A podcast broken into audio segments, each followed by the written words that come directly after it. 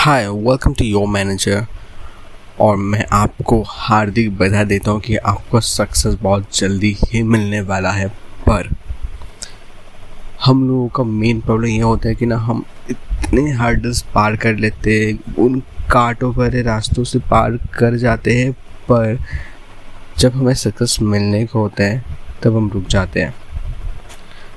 तो मैं ये बोलूँगा कि आप जो कर रहे हो, सही कर रहे हो, अभी रुको मत। हाँ आपको शायद ये लग सकता है कि बहुत दूर है, अभी भी सक्सेस क्यों नहीं मिल रहा है? तो तब आप ये कर सकते हो कि देखने का नज़रिया बदल दो। या अगर मदद चाहिए किसी का तो मदद ले लो।